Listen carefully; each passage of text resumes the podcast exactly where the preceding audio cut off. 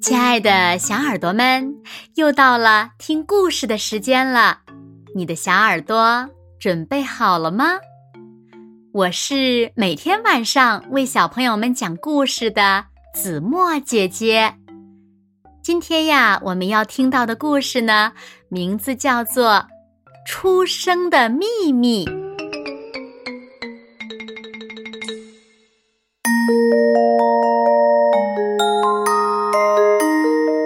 沙袋鼠波波趁家人还在睡觉的时候，独自溜出家门去吃草。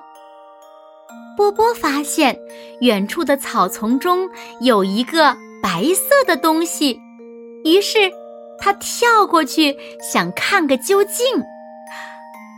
原来是一枚蛋。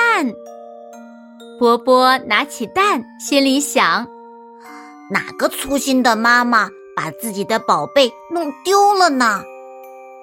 会不会是袋熊妈妈的蛋呢？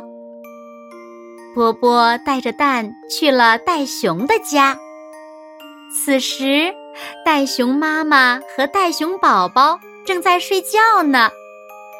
响动惊醒了袋熊母子。这是您的蛋吗？波波问。哦，我生的是袋熊宝宝，可不生蛋。你去问问儿苗爸爸吧，他正在孵蛋呢。波波找到了儿苗爸爸，正好儿苗宝宝从蛋里探出了头。波波看着裂开的墨绿色的蛋壳，又看看自己手中白色的蛋，心想，看来不是儿苗爸爸的蛋。波波向儿苗爸爸说明了来由。儿苗爸爸说，你可真是个热心肠的孩子呢，再去找找其他卵生动物吧，看看是谁遗失的蛋。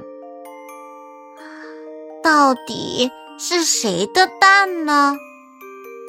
波波坐在小溪边思索着。他突然发现对面鸭嘴兽的窝里也有蛋，波波觉得很奇怪。鸭嘴兽妈妈上岸了，问道，波波，你怎么来我家了？我在帮蛋找妈妈呢，您窝里怎么也有蛋呢？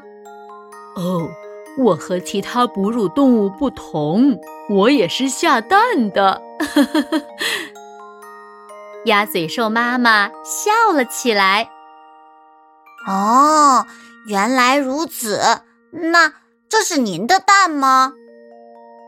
鸭嘴兽妈妈摇摇头说，哦，我的蛋可没这么大。波波环顾四周，发现不远处的草丛中也有蛋。一条蛇从水里游上岸，正准备去照顾它的蛋。波波过去把蛋放在蛇的巢里。这时蛋裂开了，雏鸟从蛋中探出脑袋。蛇的眼睛突然亮了，它张开了大嘴。波波迅速地救出了雏鸟。波波带着小雏鸟找到了正四处寻找孩子的鸟妈妈。玫瑰鹦鹉看见了小雏鸟，兴奋地叫着。